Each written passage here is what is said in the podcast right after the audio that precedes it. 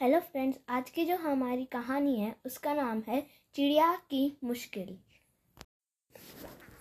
एक चिड़िया ने एक बड़े पेड़ पर सुंदर सा एक घोंसला बनाया।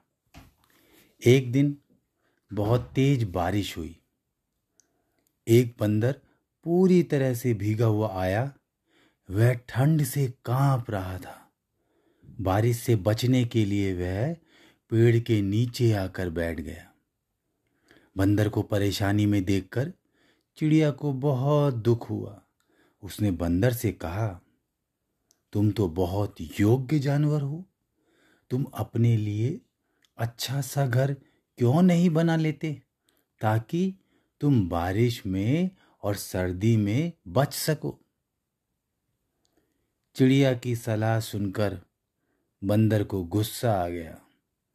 वह बोला, चुपचाप बैठ और अपना काम कर।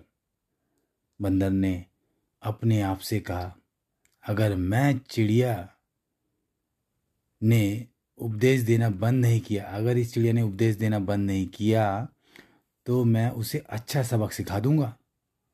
बंदर ने उस चिड़िया से कहा, तुम्हें इतना भी नहीं पता कि किसी को बिना मांगे सलाह नहीं देनी चाहिए। बंदर की बात चिड़िया पर कोई असर नहीं पड़ा। वह लगातार उसको मकान बनाने की सलाह देती रही। अंत में गुस्से में आकर बंदर पेड़ पर चढ़ गया और उसने चिड़िया का घोंसला नोचकर तोड़ दिया, फेंक दिया। तो बच्चों, इससे हमें क्या शिक्षा मिलती है? अपनी सलाह उन लोगों को देनी चाहिए जो इसके लायक हो।